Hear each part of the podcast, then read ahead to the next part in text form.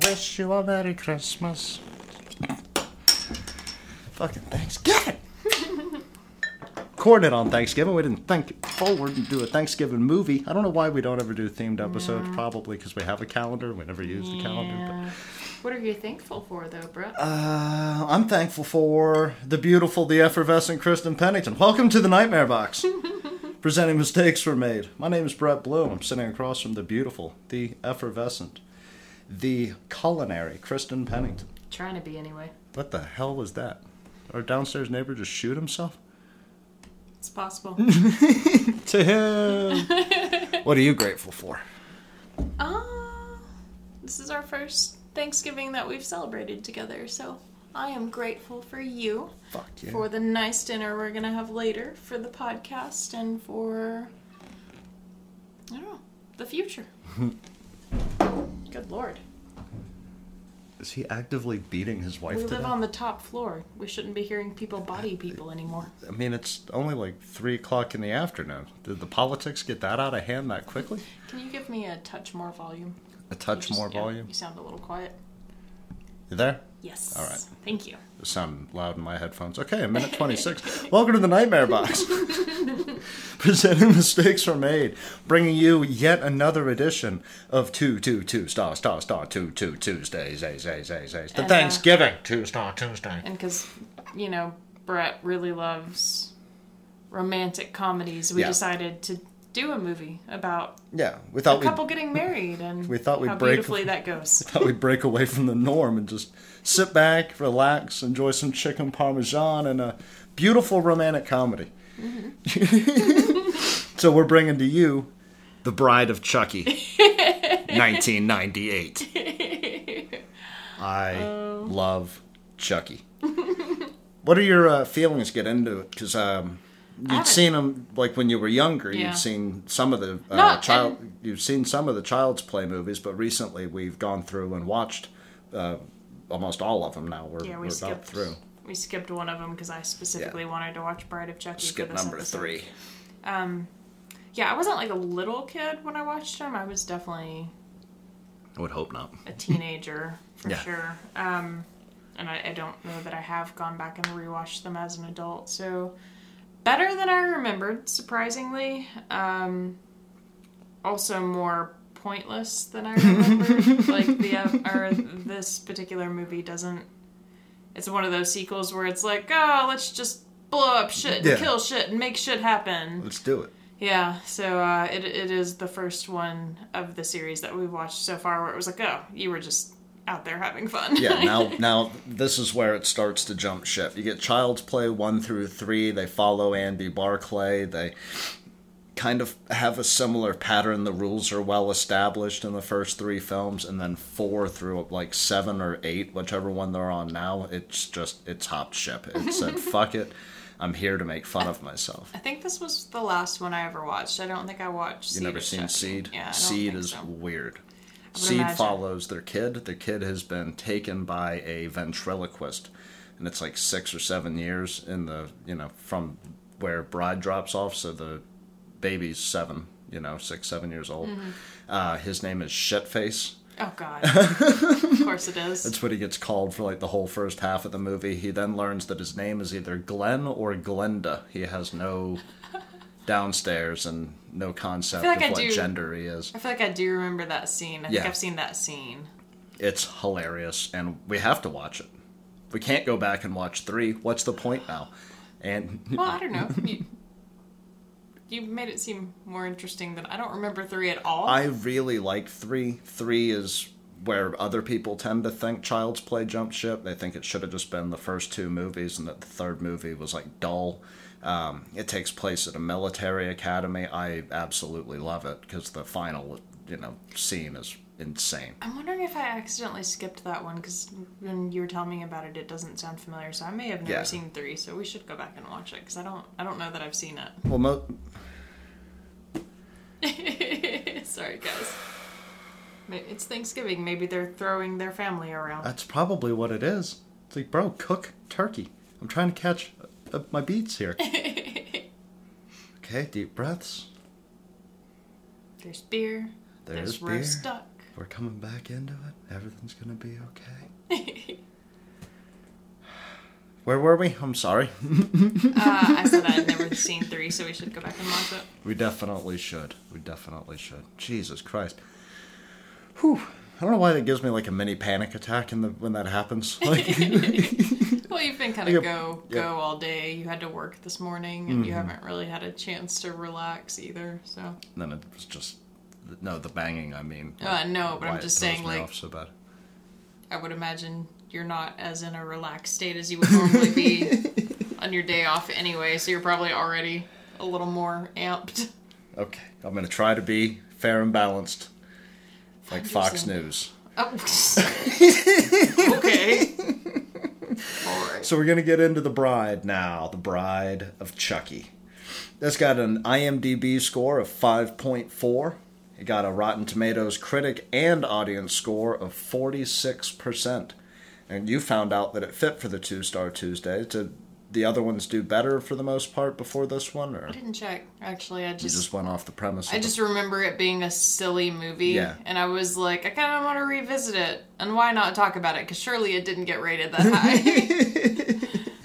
Um, I, I was pleasantly surprised with it though. I thought it was going to be dumber. I think 46 is a good score Mm-hmm. for it. It's a fun movie. Um, it, you know, it's my takeaway for the most part. It's it's a fun movie. It's a Chucky movie. Mm-hmm. It, it, if it's on TV, you're watching it. Like you're not gonna not watch Bride, but not a whole lot of people should run to the store and buy you the DVD. did you write down the director of this one by any Mm-hmm. chance? You did. Okay, because I was going to say it, it. This one reminded me a bit of um, how Craven did like a lot of nods to other things. Yeah. Um, whoever the director was for this one reminded me a lot of that because there were a lot of like blatant yeah, but funny timed. But we'll get into that. we'll get into it. Yeah. Got to save it for the goods. um, but the production for this is Midwinter and Universal. Um, I found out today that it ran. Can you guess the budget of this movie? How much money do you think you would need? I will get into that later because that's part of my goods, but with how much went into actually making Chucky a reality, Yeah. like Chucky himself, I would imagine they spent a lot of money on that. Mm-hmm. So I'm going to say a couple million. Like ballpark it, like a plus or minus five number. Uh, six million. Six million. Yeah. Twenty-five million dollars Ooh. to make the bride. Five million dollars, and its worldwide gross was fifty point six. They made up the uh, first eleven to thirteen, I think, were the numbers that I was seeing in the opening weekend. So that's a damn good return. I'm sure everybody was super fucking happy. Yeah. The franchise. We talked about them being money grabs. Not saying this one's a money grab, but Yeah, it is. it takes a new angle on it, which is you know my, my difficulty with calling it you know just another sequel. Um, but the writer for this film was Don Mancini, which I swear sounds super familiar to me, but I did not recognize anything that this dude had worked on. I'm going to have to look that up Yeah. later. That does sound familiar. When I looked it up, I was I was thinking that he'd written another one of our two stars, but it might just be the name Mancini. I don't know if I'm making this up. I read trivia on this movie a couple of days ago, and I want to say he acted in something that was um, well known. So I, I think his name isn't familiar as a director to me. I think it was an acting role because I feel like I remember reading that a couple of days ago. There we go. I didn't write that down though, so that does no good to anybody. And the director was Ronnie Yu. Why you? Do you have something to say about the director? Or... No, I was just I, I, w- I was curious that it, felt like a definitely knockoff, not to anywhere level the success that Craven pulled it off, but uh, an interesting kind of parallel to the way Craven would. shoot something? Or... Well, not not not the shooting style. No, Craven's definitely much more accomplished um, in his film style for sure. But uh, just like we've talked in the past about, um, you know, films doing nods to other Yeah. better filmmakers and just like kind of a ploy where it's almost like they're ripping it off. And this was like that same funny style where Craven would do a nod to something and it would be very clear what he was doing Yeah. a nod to and like funny like in the timing and in the way it was delivered and stuff. So um, I do think Craven does a better job of it. Yeah, the homages in here are fucking on Yeah. point, and I found one today that I missed, so I gotta write that down. So fill some fill some air. Uh, you have all the the get- notes leading up to it. I'm sorry. Uh, But no, I, I do. I I don't know that director. That name isn't remotely familiar to me, but I did appreciate that. Like, um, we've talked about that being a good and a bad before. Like, uh, when you're pulling from other filmmakers that Yeah. you admire, uh, you know, you work in the same genre as or whatever. And uh, this one was one that was done in a funny, well timed way. Good on you, you. God damn you. um, the characters for this film, uh, of course, you've got Chucky. He is um, voiced, as he's always been voiced, by Brad Dourif. I think I'm saying that right. D O U R I F. Um, I was looking into him today. He's been in quite a few things, actually. Uh, one of his biggest acting roles, not a voiceover role, because Chucky's, you know, his shit. Um, was One Flew Over the Cuckoo's Nest. He played Billy Bibbit, the stuttering mother's boy in One Flew Over the Cuckoo's He Nest. weirdly, and even in that scene, kind of looks like Chucky to me. I wonder if they designed the facial features of They Chucky normally do with the animated actor. stuff, right? Yeah. Like all the Disney characters kind of look like the Yeah, people. they, they tend to slightly favor the voice actors, so I wonder if they did. I didn't even touch you. I wonder if they do that uh, or did that when they were creating Chucky, because he does to some degree. Like when you see him, it's like, oh, he kind of looks a little like Chucky. Did we? One second, guys. All right. Sorry, we had a bit of an audio issue. What was that? Oh, I was, I was just saying, I, I feel like they maybe modeled the facial features of Chucky after the actual actor, because when Yeah. you see him, it's like, I can kind of see the resemblance. So, for it. So that's Brad Dourif. And then you've got Tiffany. Tiffany's played by Jennifer Tilly. You might remember Jennifer Tilly from Liar Liar, where she played Samantha Cole. which I would not have put those two together at all because Mm-hmm. they're vastly different characters. But she has such a distinct voice and face. Well- I'm surprised I didn't remember that. It fucked me up, you know, when we were watching it, because I was like, I know her from something, and I could have sworn it was my cousin Vinny, because everybody who listens to the podcast knows I have like three fucking video references. It's my cousin Vinny, The Omen, and The Exorcist. I think like, I'm constantly going back to, and I've only got like three writers that I constantly dip back to. But in my cousin Vinny, there's Vinny's um, sister, I think it is, or cousin. I don't know what her relationship was. I know who you're talking about. Yeah. But she comes in, she goes, It's got positive attraction. Like that. That whole scene is the courtroom scene. So now I understand why I thought I was like, no, she was in a comedy in a courtroom. she was in a comedy in a courtroom. I know what she was the you're, divorcee. you're talking about liar, liar. She she played uh oh damn. I think in the newest version of Spider-Man, the one that uh fuck, I can't think of that kid's name, Tom something. Um, but the the newest version Yeah. of Spider-Man, I think she plays Aunt May in that. She's older now, obviously, than she was back then, but that's the same actress. I don't know how I mix them up when They- I think they- of them side by side. But I was- Somewhat similar. it's the voice, I think. they It's- both have a It's like a distinct Staten high Island- pitched, yeah. It's like that Staten Island gangster type sound. kind of a similar like physique too. They, I mean, Yeah. they don't look I mean, terribly. The one in my cousin Vinny's not as uh, how do you endowed. I don't know that she is naturally. To be fair, Um, but then you've got Jade. Jade is played played. plead. Oh, I was looking at her last name. Jade is played by Katherine Heigl. Heigl. Jade is played by Katherine Heigl. Heigl, Heigl. Who is from Grey's Anatomy. And she played Allison Scott in Knocked Up. Was she a, an actual? ca- I've never seen Grey's Anatomy, so I, I didn't know if that was like a long-standing was- character. She was uh, one of the original crew. I think she eventually, like her character, I know got cancer and then I think survived the cancer and then maybe they brought the cancer back and finally killed her off. I don't remember how her character eventually got let go of, but I've, I've heard she's a bit difficult to work with, and There I think go. that was why she got eventually let go of from Grey's Anatomy. I, I would imagine that you'd be begging to get out of a show eventually. You're like, the paychecks are nice, but these plots are ridiculous. I don't know. I mean, it, Not Grey's Anatomy. That's playing on every TV in America better than going to a nine to five, I guess. Exactly. I mean, she's more well established than Nick Stabile, who played Jesse, her boyfriend, in this film, who I could not find anything about. Look remotely familiar to me. new guy. The problem is he's the only new guy, like on this uh, list of things, because uh, up next I've got David.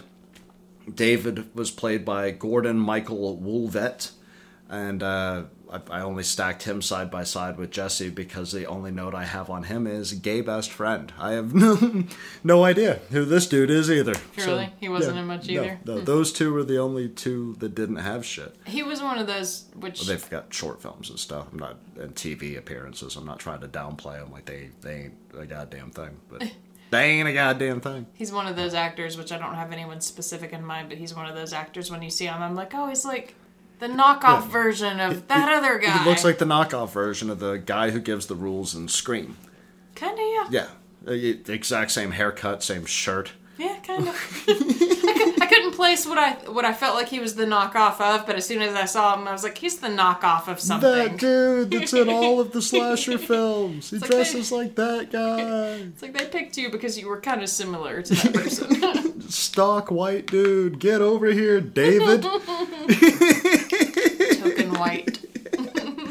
And then you've got Damien, who is the polar opposite of a token white. Uh, this is BF. BF being best friend. I don't know why I said BF. I looked up. God damn it. The, the banging earlier really threw me off. I'm still trying to slow my heart rate down. So easy it is to upset me, guys. You should see me in a Walmart. He's the boyfriend. I know. These. The BF, not the. Yeah. The boyfriend. Jesus It'd Christ. be BFF. This Best is- friends yeah. forever. So this is Tiffany's boyfriend at the onset of the movie. Um, Who is desperately trying to get laid. desperately, it's almost pathetic. Um, and he was played by Alexis Arquette. And You might know Alexis from David Arquette fame. It is- what episode you kept saying that the whole time? And I was like, I really want to say it. David Arquette fame.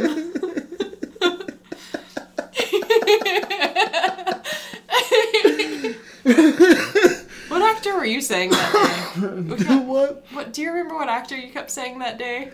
I don't even remember what the TV show was. You kept saying it was from Sons of Anarchy, wasn't it? You kept saying that actor's name, and you were like so and so fame.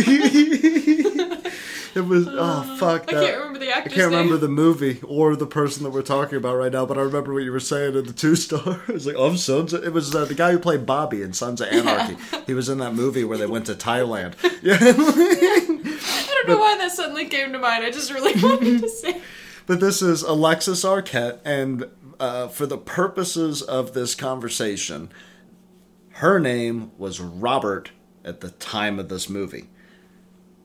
So there's that. I'm referring to her as a he. I ain't trying to dead name anybody. It's in the credits. Go watch the credits. Go Yeah. yell at David. He did a This was, documentary uh, called My Sister Brother or whatever the fuck the name of the This was documentary was. But the intro transition. the reason why you need to know that the Alexis was a Robert at one point is so that you can know that Robert Arquette had a role in the classic Quentin Tarantino film Pulp Fiction as quote fourth man. And when I looked at that, I said, that must be some dude who walks by outside the butcher shop. Mm-hmm. But it's not. You guys remember the classic scene in Pulp Fiction where they come in, he eats the cheeseburger, he drinks his soda, they shoot the guy on the couch, they have the whole conversation about say what again one more time, all that shit. Uh, the guy who comes out with the fucking wheel gun from the bathroom that is the catalyst of the entire film The worst shot that has ever existed. well, it's it's what gives Samuel L. Jackson's character the um, mental stress that creates the entire movie because the bullets seemingly passed through them and hit the wall instead of killing them. The person that is holding that gun played Damien in this film. Uh, to Alexis. To Alexis Arquette, who died uh, complications of HIV a few years ago. So at the time, she didn't know she wanted to be a guy or a girl either. That's what we found out. She was she was like coming out. She's like, uh, sometimes I feel like a girl, sometimes I feel like a guy. I'm just gonna live androgynous. And David was like, you do you, cis bro. Cis bro. So um, that took a weird turn. Um, and our last guy, who I was so fucking excited to see, I was like, and then I, I I realized halfway through the movie that that man was John Ritter. Also, rest in peace, John Ritter. One too many French fries. Uh, Chief Warren Kincaid, Kincaid, however you say that. You might know him from Three's Company or Eight Simple Rules for Dating My Teenage Daughter or uh, JD's dad in Scrubs. That's probably the only one I know. Should we do trivia? Do you want to do the synopsis? How should we go about it? uh, we'll do a synopsis, I guess, and then trivia. That'll work. Um, so basically, I again don't know if I've seen the third movie, so I don't know how Chucky ended up so horribly You disfigured. got blown up. Okay, well, he is horribly disfigured at the beginning. If you read the reviews, people are upset because the stitching does not match the pattern in which he was exploded. Because he gets blown to a million smithereens, and they're like, they blew off the left side of his face, and then they stitched up the right side of his face. I have too much time on my hands. Alternatively, we do a podcast where we do this every week, so maybe we got too much time. Probably so. Uh, so yeah, at the beginning of this movie, Chucky is fucked the fuck up, Fuck the fuck up. and um, Not doing good. Tiffany uh, essentially pays a, a police officer to collect Chucky's remains out of police lockup for her. Um, she stitches them back together, does the whole voodoo bring you back shit, and um, Frustratingly. She, she, well, God damn it! this is horseshit, or whatever the line is. Um, but yeah, she uh, brings him back because turns out they dated way back in the way back, and uh, She is madly in love. madly in love and somehow for some reason thought a animated doll version of him would still be sexy um, she's got some issues that girl but she brings Girls back love their toys. ooh That's a vibrator joke. You're welcome. Happy Thanksgiving. yeah she brings him back because she thought he wanted to marry her turns out not so much they they have a bit of a tiff and uh, She is a bit of a Tiff. That's her she name. is and tiff gets dead Tiff gets dead dead. and Chucky reanimates her as his bride doll. So Which she bought to spite him. she did, and that's how we get the title, Bride of Chucky. Bride of Chucky. And then you know Chucky goes about to fuck shit up, kill people, blow Mm-hmm. shit up. She missed the core element. This whole thing is playing side by side with another little romantic comedy that involves our Jade and Jesse, who are blamed for all of the homicides of the dolls. They just want to love each other. They just want to love each other and run away like that Bruce Springsteen song. But it- Instead, they get to go dig up a dead corpse. yeah, they're like the unwitting version of natural born killers. But What you got for trivia? Woody Harrelson was all about fucking some shit up. Jesse wanted zero of those problems. um, my trivia here, two of them have to do with our character Damien. First one, Damien Baylock is an homage to the Omen in and of itself. Damien being Damien the baby. And- Damien being Damien. and Baylock being named after Mrs. Baylock, who was the evil nanny who oh, um, Damien tosses out the window. She gets hung. That's fun. So his name is Damien Baylock. Direct homage. Um, my second Damien fact, and this one excited me because I now that I've seen it, I can't unsee it. I'm I'm excited to see what you think. Okay. The role of Damien was written for Marilyn Manson. Marilyn Manson turned down the role. Oh, Damien. Okay, I thought we were talking about Damien, the kid from oh Omen. I No. was like, wait, I'm lost. This podcast is just it's not catching a groove and I don't understand why. It's just it's a it's a comedy of errors at this point.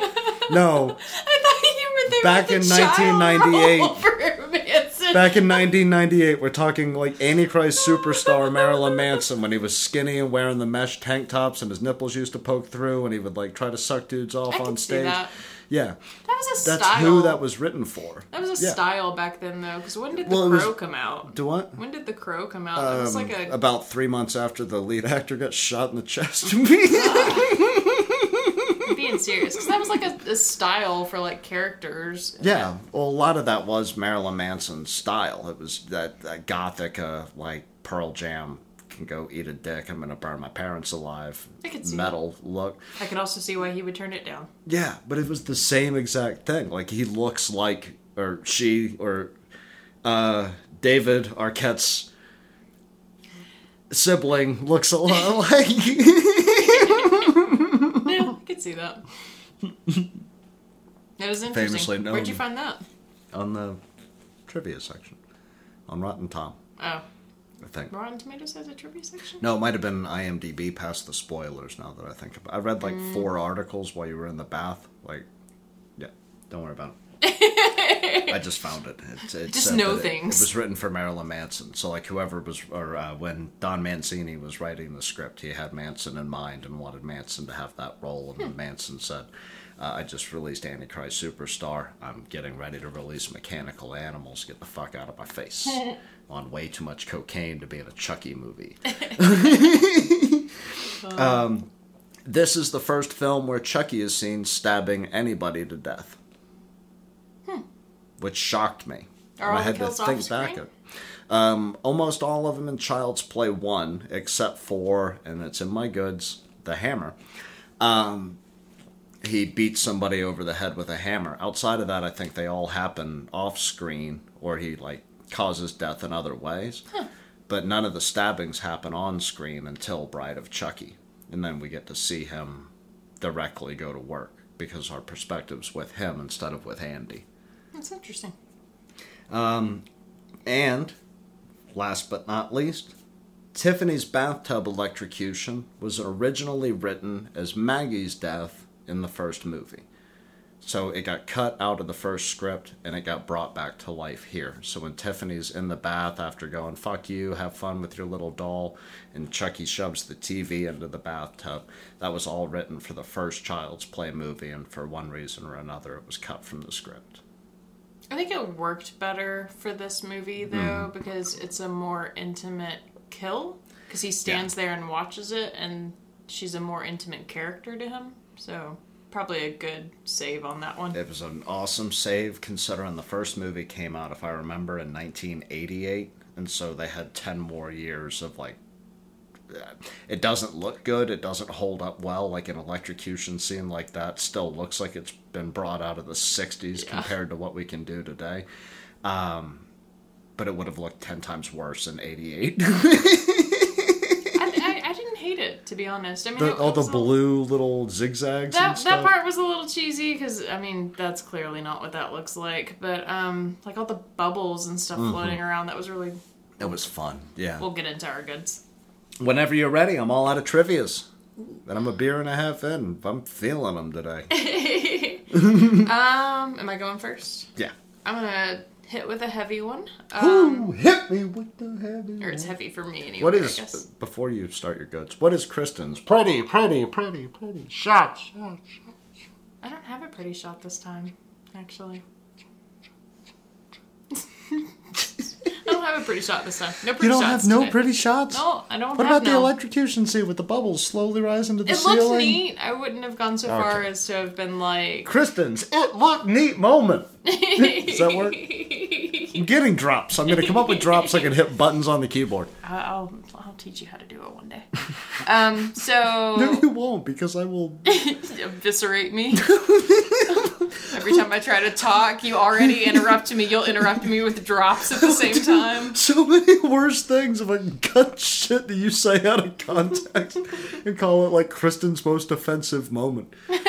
It's just, I don't like the Jews. Like, what the fuck? No, That's not true. go ahead. Um, so especially for being an older movie, um, Chucky still, honestly, for most of the movie, still looks very believably like an animated doll. Yeah.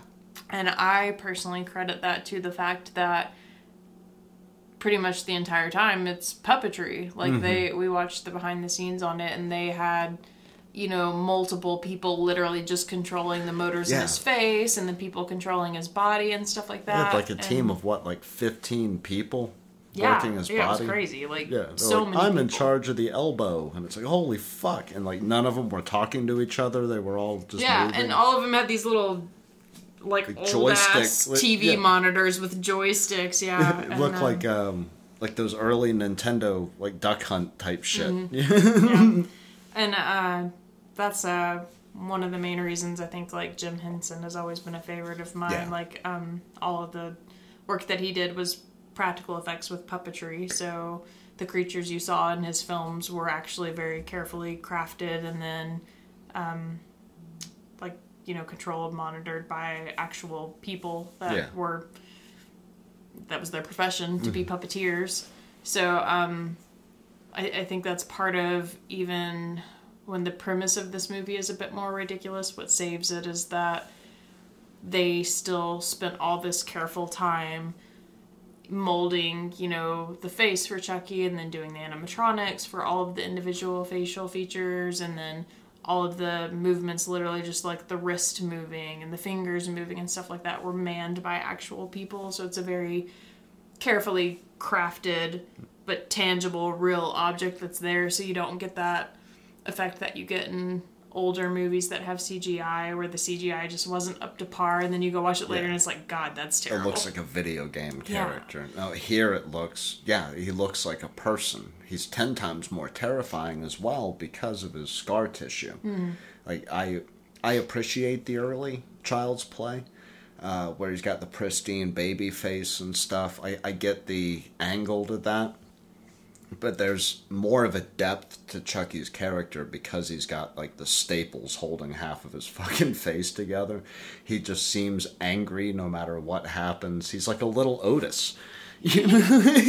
he's like, ah, the Willy Wonka. You know? I wonder if they did like even his eyes and stuff differently this time because he just looks a little more sinister, in this one. Unhinged. yeah, than Yeah. he did in the original one. So I, I feel like they, in other ways, subtly changed his appearance, but it's still like a movie you can go back and watch now, and it's like I would believe that that doll is Mm-hmm. alive and running around. I've got it. It looks like a robot that they built to, you know, do all. I mean, they kind of did in a way. Yeah, I mean, basically, I don't know Mm-hmm. if the like literal like shoulders and all of that were animatronic because we saw like the puppeteers like yeah, controlling they had that. scenes but, where they had like ski poles attached to everything, and they would have to move them around, which But, like, is one of the ones in my bed. I've, I've, I've got. this is a good, but I've got it in my bed. As well.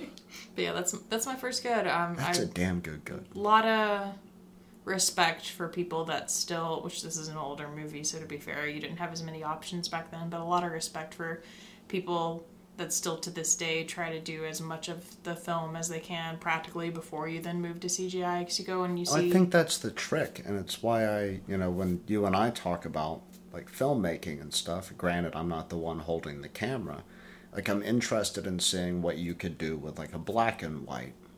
You know, how how far can we strip away from all this modern stuff that we've got and go back to the core elements? Because Hitchcock didn't need CGI. Mm-hmm. Sure, the fall down the stairs in Psycho looks goofy as fuck because it was a green screen, but you know, like working within those limitations forces you to be more creative Yeah. with in other ways. For sure, like, and that's one thing that, which granted, CGI has come such a long way, and like Planet of the Planet of the like Apes, for cheating. instance, it does. Like, but but I will say, like Planet of the Apes, for instance, if you're doing a movie that's like pretty much entirely your cast is animals or whatever, like I get to an extent, like CGI is just going to be the better Yeah. option. Or if you need a ghost bear to run through Chernobyl. so it's, it's frustrating to see the behind the scenes stuff for like the Avengers movies, for instance, and it's literally just these actors running around a giant studio that's nothing but wall to wall green. Like none Yeah. of it's real, and it's just like, come on, Yeah. guys. Like, Look at that tennis ball and pretend it just killed your father. And you're like, oh no, my tennis ball. like I Not just- look into Anthony Perkins' eyes.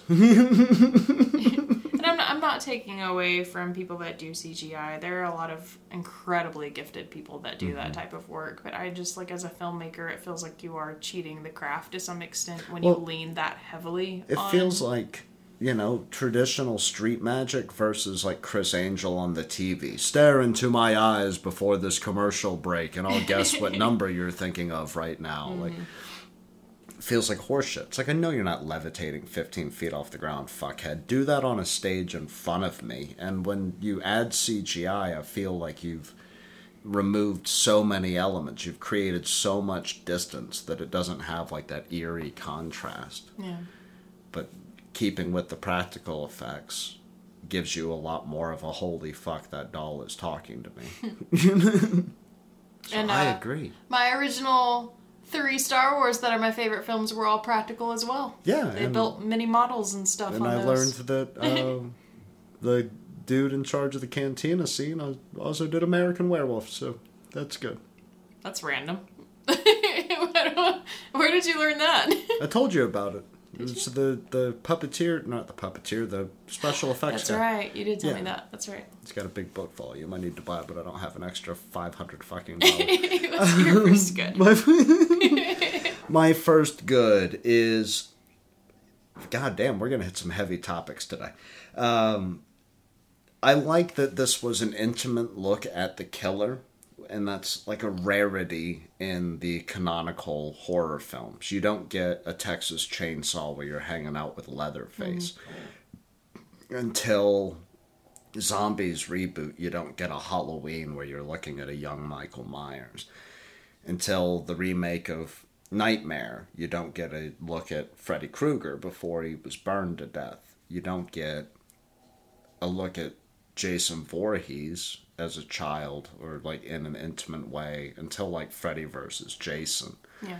Um, it's very rare, and this was done very early for it, that you you sit with the killer and you see them and their side of the tale, you know, in a way.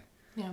And of course, it's ridiculous and it's over the top and it's not, you know, poetic in any volume, but I thought that was a really interesting move. We're going to, instead of taking Andy Barclay's side where we're terrified of the doll, we're almost rooting for Chucky in this movie. Yeah. I mean, you and you really are. You're like, you bitch, you broke Chucky's heart. He's a serial killer. that kind of uh to some extent bundles two of my other goods like i feel like in this movie um because you do spend so much time with chucky directly you get to see chucky's like all of chucky's sides like chucky has a much bigger personality Yeah. in this one it's not just i'll kill you it's He's like got oh bigger i'm dick kind of than funny you think, too. it's like Chucky's actually kind of funny and he's super selfish Yeah. and you get to see all these different sides of him and then since he has Tiffany as kind of his opposite, you also get to see um, not the good versus evil on Chucky's end, but it like it almost feels instead of um, Jade and Jesse really being like the good guys you're rooting for or whatever, like Tiffany's weirdly the good guy, like Yeah. even though she's also totally unhinged and She's somehow Chucky's moral compass. Yeah. And he falls in love with her because she kills the honeymooners with a goddamn champagne bottle. Yeah, I mean, she's, she's definitely a bad guy and a fucking psycho, but the two of them together creates this weird pull of good versus evil, and she kind of has to be the good Mm-hmm. in comparison to him because he's just straight up evil and wants to kill people and enjoys it.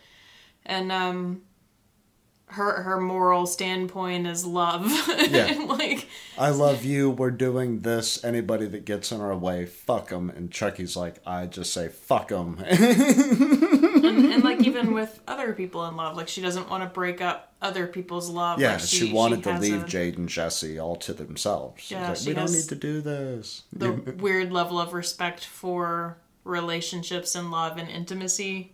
So there's this weird like oh, we're doing bad shit, but then let's be better. And Chucky's like, nah, fuck that. And she's like, but come on. So there's this cool. But at the same time, she creates, you know, uh, my buddy John Ritter into Pinhead. So she's she's not she's She's, kind of she's like, unhinged for sure. she- uh, this is going to be weird to say, but it's kind of like the baby Otis relationship, like in the last two films, in uh, Three from Hell and Devil's Rejects. Only babies, Chucky. And Yeah. Otis is Tiffany. Well, they they flip because Otis is the unhinged one in Devils, and then Three from Hell, yeah, it, Mm-hmm. Otis it- is it like, switches back over. so yeah, it is a weird way of seeing. Because you, you see that in most movies, like good versus evil, but the good is usually actually Yeah. the good, and this is good versus evil, but the good is also kind of evil. no, it, it's it's completely horrific. It, it no, I love the relationship there. I love that they've humanized Chucky to the point where you root for him. Um, none of the other franchises have done that. I do not believe um, because they try to humanize Krueger.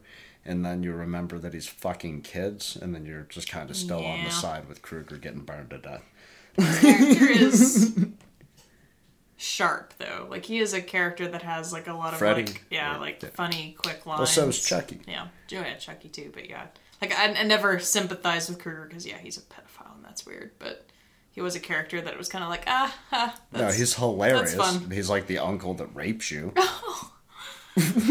Happy Thanksgiving! No, I'm not choosing you to that. fine. Um, my next one is very, very creative kills. And I have a favorite. What is yours? Probably the pinhead one. Yeah. The Pinhead's your favorite? Yeah. Is that where you're gonna go? Nope. No. Ah. I have a penchant for one other thing in this movie, and I'm gonna. it's a it's a neat little tribute because it's a very clear as soon as Mm-hmm. it happens you're like oh i was literally as soon as it happened i was like oh hey pinhead and then chucky looks back and he goes that looks familiar Well, that's the other crazy thing about the guy who voices Chucky, Brad Dourif. Um, he, I learned today he was in Hellraiser 3, and he ad libbed that line. it wasn't in the initial script, so he just looked over his shoulder. He's like, "Yeah, that looks familiar." that's funny that was probably my favorite just because that was a the scene not necessarily like i wasn't blown away by the kill but the scene itself was funny because i was like oh literally like pinhead and then Yeah. chucky like acknowledged that it was definitely pinhead because it was one of the only ones that wasn't in the evidence room. But we'll get to that. Um, my favorite kill in this film, I have a penchant for car bombs, and with the exception, and I'll get to it because it's in my bads of Chucky crawling down the sidewalk. Um, that whole scene was brilliant. He was like, "Yeah, fuck this guy," and he like shuffled his way over there with the lighter. He left the lighter at the scene, which sets you up for the beautiful thing there. But he lights that fucking rag on fire like he's fuck my dude from No Country. Um, and then just like shuffles his ass back to the van, and that, that shit just goes up in flames in the middle of that crowd. God damn, I love explosions. Again, practical effects. That was not a CGI bomb. They blew up that car. he, that dude was not in that car No, I'm not. I'm not voting that we put anybody in the car, or put anybody in danger. I just want to blow up a car. I feel like I should say that. Do you have 26 million? Jesus fucking Christ! They just re-signed the Patriot Act, and now you're coming to me with this horse shit. Do you have 26 million? I do not. I don't either, but you don't need 26 million to blow up a car. People do it in Afghanistan every day. Oh, God. Anyways, um, so my next good is uh, also kind of a heavier topic. Yeah, weirdly, a movie that brought about kind of deep conversations for Yeah, being kind yeah. of a ridiculous movie. It's a great, great. So, oh, sorry, oh, choked on my beer. So, uh, no, good, thank you. Uh, so the wedding scene where Jesse and Jade get married, um, there's this cool like play between the tension between the two of them during the wedding scene, and then Chucky and Tiffany are in the middle of for the second time having to kill Warren because it turns out Warren wasn't actually dead. And that's a that part's a little bit silly. Well, I mean, yeah, because I mean, the real John Ritter died pretty easy. But It's one and done, a the tension that they're um, building in that scene is kind of playing off of Hitchcock's um, little study that he does, like showing one scene and then another and Mm-hmm. then another, and it's called the um, I might be mispronouncing this, but the Kuleshov effect, where The cool shot effect. Kuleshov, Oh, It's sorry. K U L E S H O V, I'm half deaf in my right ear. effect where um basically the concept is you show two images from the same thing and like the Kuleshov effect they actually literally just show Like from the same side. um it, in the Kuleshov effect it's literally the beginning image and the ending image are the exact same image. So if you show a person face forward with a relatively neutral look on their face and then the middle shot in between those two shots is like food or a sexual image or something like that it, it changes your perspective of that same shot when you see it the second time so if they show the shot then you see food and then they show that shot again you think oh the person's hungry they're thinking about Yeah. food they show a sexual image that person's you know thinking dirty thoughts or whatever even though it's literally the same two images so um this isn't exactly that because they cut back and forth between you know Jesse saying her vows uh, or Jesse saying his vows and Jade saying her vows and um keep going back and forth between the wedding and Chucky and Tiffany killing Warren again. Yeah. so it just like creates this even deeper level of tension every time you cut back to the two of them because traditionally you would be at a wedding thinking like, oh, this is a happy moment, mm-hmm. like we're getting married, we're in love, this is great. But then they keep cutting away to the murder, and the two of them are literally standing there terrified that the other person is a killer. I didn't even think of that. That is Yeah. a brilliant fucking tactic. So the whole time they're just emphasizing that what's running through both of their minds is this person's a serial Which killer. Which is exactly what's happening outside. yeah. So it's a it's a neat play on that theory because it intensifies how need- deep yeah. their fear is. Can we write this down and kind of go over this like in more detail in our next episode? We can if you'd like. Because I, I didn't catch that when it was happening. I've never thought about that. I love Hitchcock. I've- I Yeah, just it's I've- a- yeah, that's Bit of a play on that concept when you when you cut away to something else, it Kubrick how did you the see same it. thing. Quite a bit, like in uh, Clockwork, Clockwork Orange. Clockwork. Yeah, I haven't seen it. I know, I know, I need to, but I haven't. That's one we've said a few times we were gonna no, go it- watch. this winter we are increasing Kristen's film IQ by like ten thousand fold with classic films from the sixties and seventies. It's gonna be like somebody who's never heard Led Zeppelin before. It's gonna it's gonna be awesome. No, can we like for real though? You I mean, do I a have it written in my notes, but I can make a note of it Yeah. go over it more later. But yeah, it's a, it, it's, in my opinion, I don't know for sure that that's what they were doing, but in my opinion, that's what was happening. They were borrowing from that concept, and they kept cutting between the two, so it was amping up the tension and what would have just otherwise been a plain wedding scene of these two people that were getting fucking- married. That's insane. Like now I'm like thinking about every movie I've ever watched, and like I, I now I get that. I've never even contemplated that.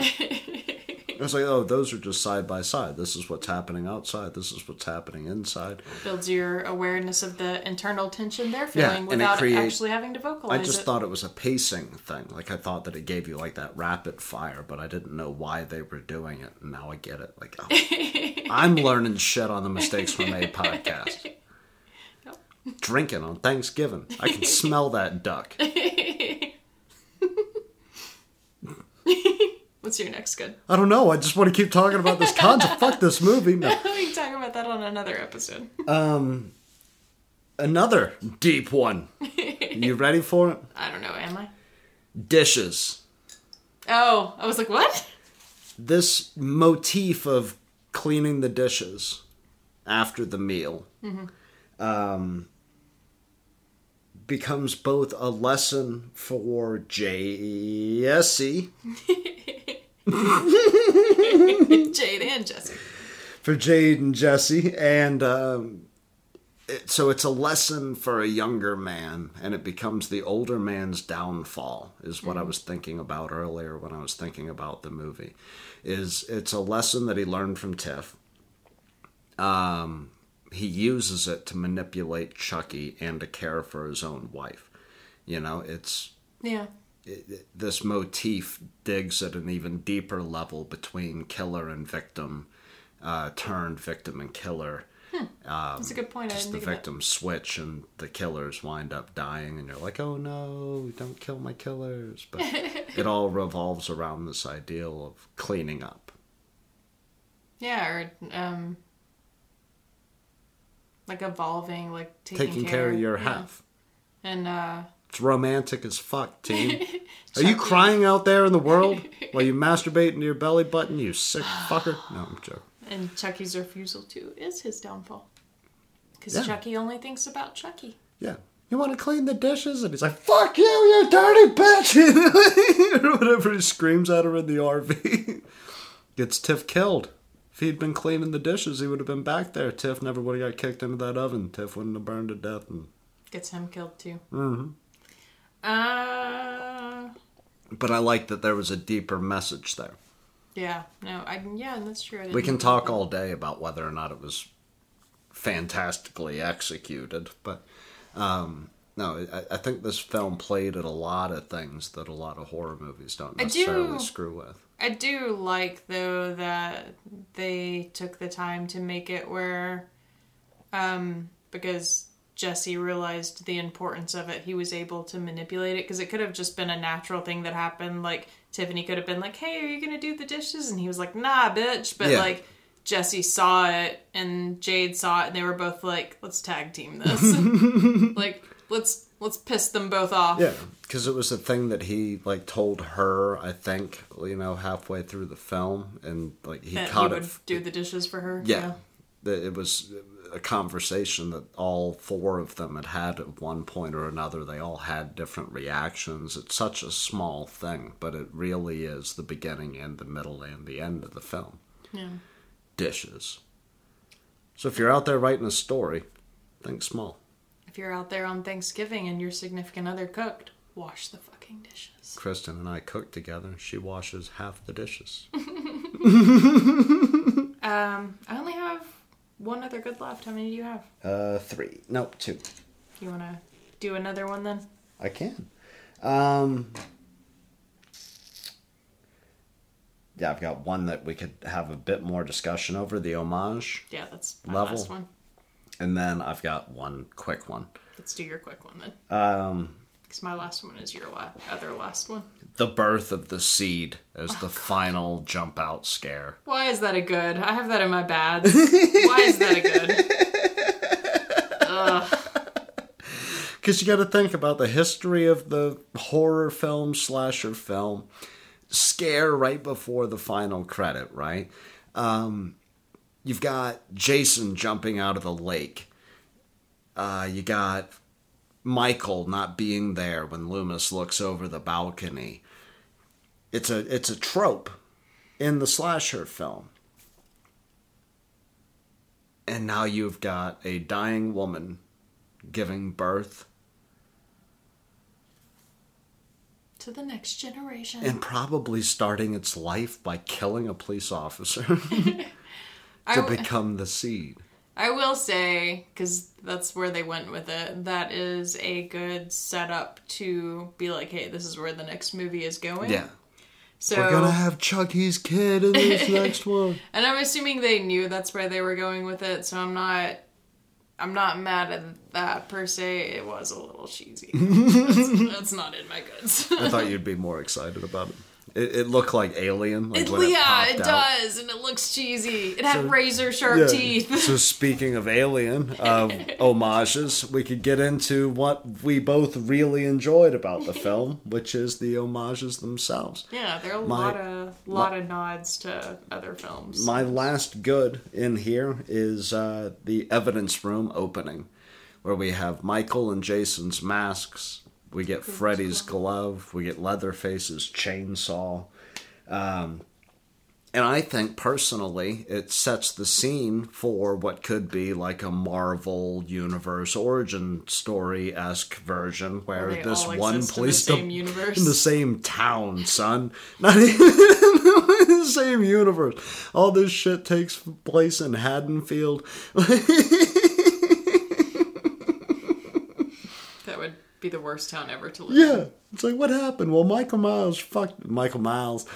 Michael Myers fucked a whole lot of babysitters up, and then Freddy fucked a whole lot of babysitters up three blocks over, and you couldn't even go camping because Jason would get there, and if you bought any kids' toys, they'd fucking kill you. So it's been a busy day at the police oh. department. Oh. Yeah, that, that and that is a neat setup because yeah, it, it it does imply that Mm-hmm. all of these characters are a part of each other's worlds, and there have been crossover films, so it is it is a neat.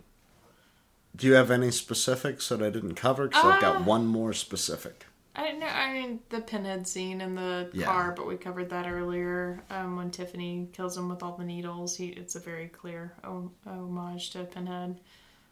Uh, the Exorcist when Chucky turns When his head- head. Yeah, the head when he's spin. sitting on Damien Mm-hmm. uh, and his head spins around. That's a very clear nod to The Exorcist, and that one was pretty cool.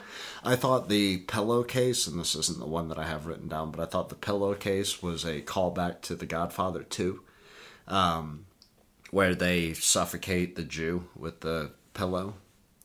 I haven't seen that movie Hyman Roth. It's been a while since Yeah. I've seen it, but probably. The, the one that I have written down, if you guys remember, they there's a scene right before they um, stab John Ritter, uh, where he pulls out a hammer first, and she goes, "Ah, they've seen that one before." a nod to his own movie. It's a nod to his own film. It's a nod to Child's Play One. He pulls out a ball peen. She's like, "Ah, it's old. That's old hat. You know, toss that one out the window." And then he gets the knife, and she's like, "Ah, that's so '80s," which is like another nod. And the knife comes out back later, where he's like, "Yeah, the classics were always better," or some shit, and he gets to you know get his kill line. I do like that Martha Stewart joke she throws. That's out all me. But I, Who the fuck is Martha Stewart? he also Martha Stewart can suck my plastic ass, or whatever the fuck she says. he also uh, uh, gives a nod to all of the earlier sequels later on whenever they're driving in the car together and um, one of them asks like what's your story and he's like ah it'd probably take two or three films to explain it Where he's like, "Well, how'd you get trapped in the doll?" And he's like, "It would, it, would- take three movies." yeah so that that was kind of funny because it was like it literally did and it, it was three movies before and three movies after. is that all they've done i thought there were more than that I think there's seven. So there's Child's Play, this one, which is number four, and then the three following, maybe mm-hmm. excluding the brand new one, which I've not seen. i mean that's an entirely different group of people i think you count that as a reboot i don't think so that it's would like exactly in the middle of that joke. that is kind of funny It, it's a brilliant, it's a masterpiece. Fuck all you people. oh. oh. and we got a pause. Pause. And a one and a two and a one, two, three, four. Welcome to Mistakes We Made. Sorry about that, guys. We had to flip the duck. it is Thanksgiving upon this recording, after all. You cannot judge us for our love of cooking dick. It smells incredible. I'm so hungry, and it's only like four. I'm like ready to eat dinner Yeah, already. no, it's an homage to the penguins or whatever the what- whatever this holiday's about. We're moving into the bads. I'm ready for the bads. I've only got two. How many? How many you got? Uh, pretty much just two. It's like a little, a couple of asides to my one. Okay. So yeah, it's mostly just two. You want to go first then, because you got more than one. Uh, it's definitely on yours. The weird Chucky crawl. the weird Chucky crawl is definitely on mine. Um, that should have been reshot because the rest of it looks so smooth. One more take with that, if they could have slowed it down, it looked far too clunky, like But far almost- too choppy. It almost looked like uh, when I was a little kid, and I'm assuming you probably didn't have those kinds of toys, but uh, when I was a little kid, they used to have like a little. I think it was like called like "Oops, Baby Fall Down" or something. And it was like a Oops, little, baby, fall down was the name of a don't little kid's don't know. toy. It was something like that. Was Uh, it, uh, probably Shake the Baby Part 2? that's probably not what it was actually called, but it was something kind of along those lines. Oops, I hit the baby's head on the countertop. Well, it was like this little battery operated doll, and it was pretty decent Girls size. It was shut up. It was about the size of Chucky, probably. Honestly, it was pretty decent size, and it would crawl on its little like knees and Yeah. hands like an actual baby learning to crawl would. And uh, the whole point of the baby was like it'd laugh and crawl or whatever, and then just like real babies do, and you know, kind of slip and it'd be like, ah, like, you know, ah, I fell down. So that's kind of like what the Chucky doll looked like. It looked like one of those shitty animatronic or battery operated dolls I had when I was a kid, and it'd just be like, shuffle along. Just boot On my elbows. boogie in this bitch. and it was actually done because we watched the behind the scenes by puppeteers. It just did not translate well. With so much more of what they did did translate so brilliantly. That's what's upsetting about that one particular scene. Like he's shuffling back to go blow up the car, like I so desperately want him to do. And I love the car blowing up scene, but yeah, they you couldn't get a second take of that. And weirdly for me, the only shot that looked really bad was the shot where you saw him head on. Like when Yeah. they showed the shot of Well, it's because his ass is just scooting in the air, you know, like the fucking shoulders of Jax when he goes running down Well, the when you when you show him from behind and it's just his back end crawling away, Yeah. it didn't look quite as ridiculous to me for some reason. But yeah, just like the image of him just army crawling along looks so dumb from the front. Like they could have just skipped that whole part. They could have just had like two seconds of him crawling up right next to the car, you know. it, it looked bad. I thought it was like bad CGI at first, and then we watched Like the behind guns in his hand didn't even look that bad. You know? Look at those little 380s. Mm-hmm. Yeah, we watched the behind the scenes, and it was actually done with puppeteers, and I was just like, oh, that was bad. You guys were not on point that day. Somebody called in sick or something. yeah, that's my my first bad though. Weird Chucky crawl was not not executed brilliantly for the fact that the whole rest of the movie was pretty convincing. God damn. So what's your other one? Because I'm down to my final. Uh, it's basically just the ending. Um, Just like this podcast. it's like, oh, we had a weird thing. interruption at the very beginning, the very end. Downhill from there. That just kept drinking Elysian space dust on an empty tummy. it's the last like a lot of these movies tend to be the last 15 20 or so um things just get amped up in the ridiculous level the baby exploding out of her vagina I loved that. ridiculous the sword fight with shovels that chucky and tiffany have with each other um The part where the cop walks up and Chucky can't get out of the grave, and he's like, "God damn it!" yeah it's got a knife like stab that in the dirt and army crawl your ass up this this thing She takes the gun and just fucking takes him out. It's like, and uh it's like, hands I'll be back, but death always sucks, or whatever the fuck it is. Hands says. down, the most ridiculous part is Jesse gets stabbed in the back, and then this cop shows Get up. Get off my knife. well, not even that. No, this cop shows up at the end after Chucky's dead, and he's just like, "Well, you kids get on home now." they were there like in a stolen RV that they crashed and blew up. Yeah. And Jesse's been stabbed in the back, and then we just end with them walking off into a field in the middle of nowhere. It's like, all right, maybe you should go to the hospital. Maybe you should give him a ride. Like, let's let's maybe work on our police etiquette here. Yeah, let's do something, you know? Apply pressure to the wound. I don't know. I mean, the girl's already proved herself adequate with a pistol. She just fucked up the doll. Small Not- moving target. Not so smart on her pulling the knife out, though. Yeah. 'cause that's not a Not a good move. Uh, for that's uh, part of what our listeners love about this show is occasionally they get medical advice. Don't pull the knife out. Leave the leave the knife in because I was a first responder and you worked in a hospital. believe it or not, actually helping to some extent seal the wound. yeah. Uh, if I had to give any advice, push the knife further. Oh, don't do that. no. Plug that shit up completely, son. No. You know? That is not Puncture what whatever's gonna get punctured. You know? that is not Leave a clear path for the surgeon. Oh, that's bad advice. Don't follow that. Just don't pull it out either. I never pull out. Ugh, what's your last bad? I shoot blanks. You are determined to sabotage things. It's the bride of Chucky. Who the fuck is taking any of this seriously? no, I live in a world of shit. No. Um, my final bad, and I think my, my biggest complaint with the film is you have Child's Play 1 through 3, which follow Chucky, who needs to kill Andy so that he can come take Andy's body so that he can become a person again, right?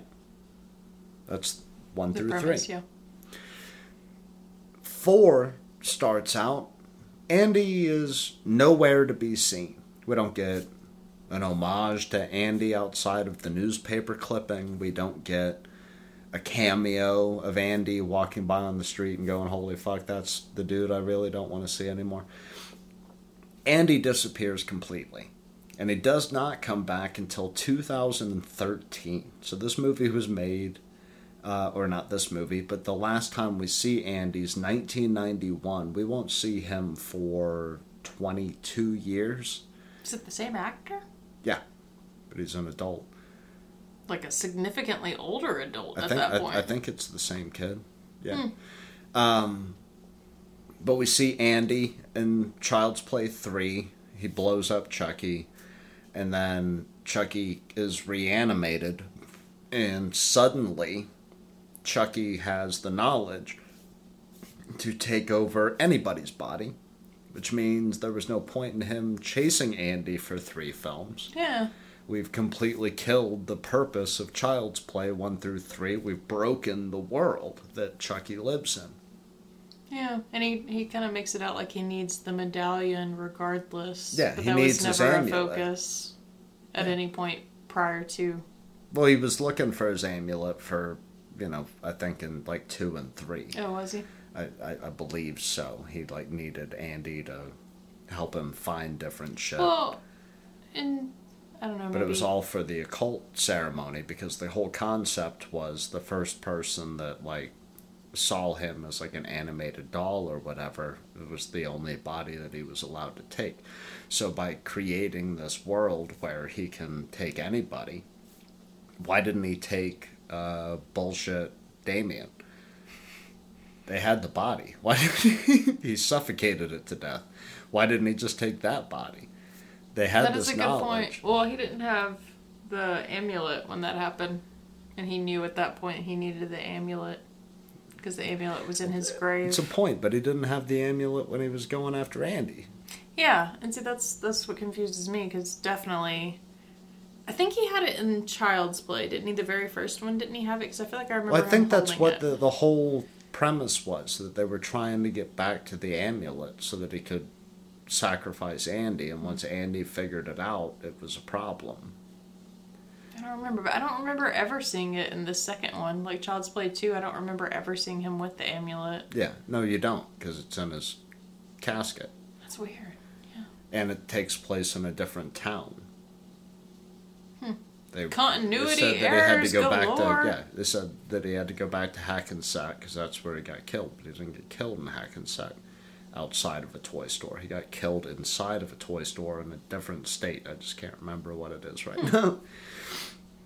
Like it, th- there are a lot of continuity problems that can pre- completely break the world of Chucky apart. Yeah. But like if you didn't see the first three, maybe that was the point. You know, like y- you get into Bride of Chucky, you don't go back and watch Child's Play because you still think the first movie's called Chucky. you think you know, the Chucky movies started off with Bride, and they you, Or it may have been one of those things where, since the movie does take such a dramatic turn in another direction, they were just like, ah, fuck the original, yeah. you know, franchise. We're doing our own thing. But you don't get an Andy. They and when you the name. finally do get an Andy, it's in Curse of Chucky, which I've got over there, so we can get all the way to Curse. And that's when Andy kills Chucky at the end of Curse of Chucky.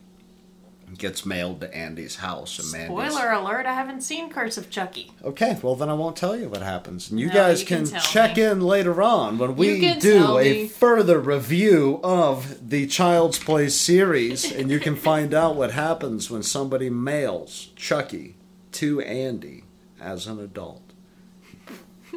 in a weird way that feels like doctor's sleep.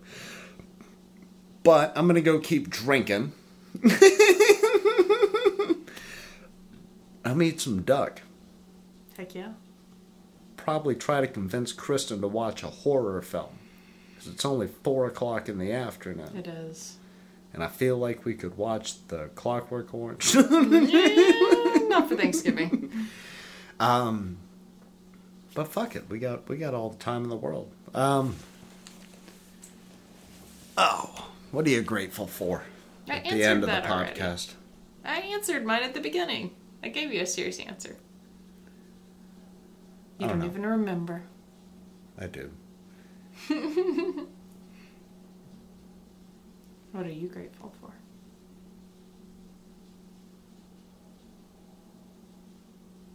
What? I think I'm just, you know, um,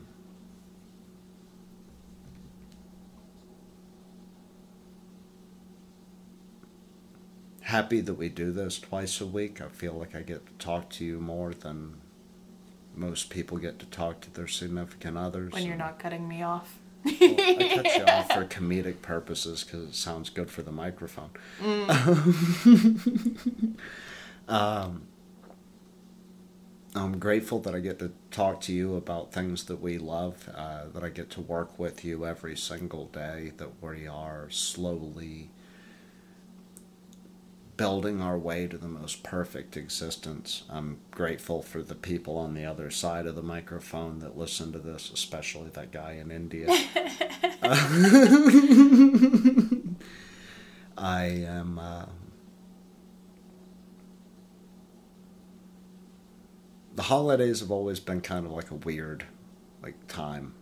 I mean, my whole year is kind of weird because it's kind of peppered with like some really dark things, you know, almost all the way throughout, and it, it leads to kind of a depressing um, day to day, and you make that a thousand times better. Um,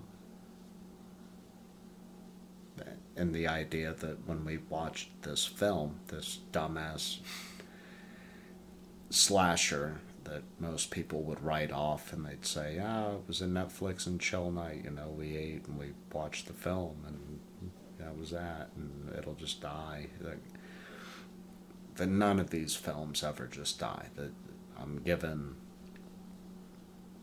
the chance constantly to remember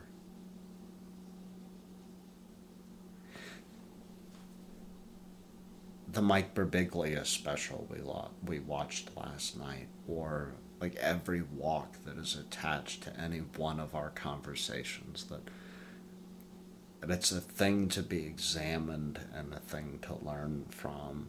Um, See the world through each other's eyes. I think we should end on that. Uh, so I know this isn't your guys' Thanksgiving, and that you guys are not going to hear this tonight. Um, but if you had a lonely one out there, or you had a great one out there, I hope it was good for you. I hope that you did something, and if it didn't, you should do something good for yourself. And you should uh, tell us all about it in our emails at. At nightmareboxproductions at gmail.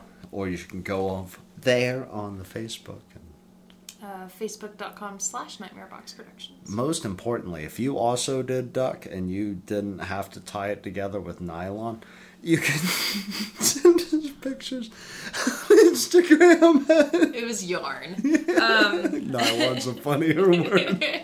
uh, at Nightmare Box Productions. Or you can tweet us your turkey at, at Nightmare Box Pro. and if it's your turkey is in your taint, I don't want to see it either. Don't tweet me your twat. Don't don't tweet me your giblets. Um, or you can go on over to YouTube and you can watch The Dolls, which is a film that Kristen made and that I wrote. And uh, you can find that on youtube.com slash Kristen Pennington. And Or you can go- Kristen very excitingly ordered a new lens that we'll talk about at a later podcast. Yeah. So you might be seeing some new stuff on that Yeah. YouTube. And uh, again, the homework assignment, if you guys are listening to it, that uh, went live last Friday. And you can find all that information up on The nightmarebox.blog. where you can also find the dolls in the top right hand corner. And you can find my book, The Madman Diaries, in the bottom right hand corner. Um, if you send me ten dollars, I'll send it to you, no matter where you live in the world. If it costs you twenty bucks to get it, uh, char- I charge ten dollars. I'll I'll eat ten dollars to send it to you for ten dollars. So, did we cover all the bases? We did. Who the fuck is Martha Stewart? My idol. I love you, sweetheart, I love you. and I love you guys. And we'll talk to you later. And your mother sucks cocks in hell.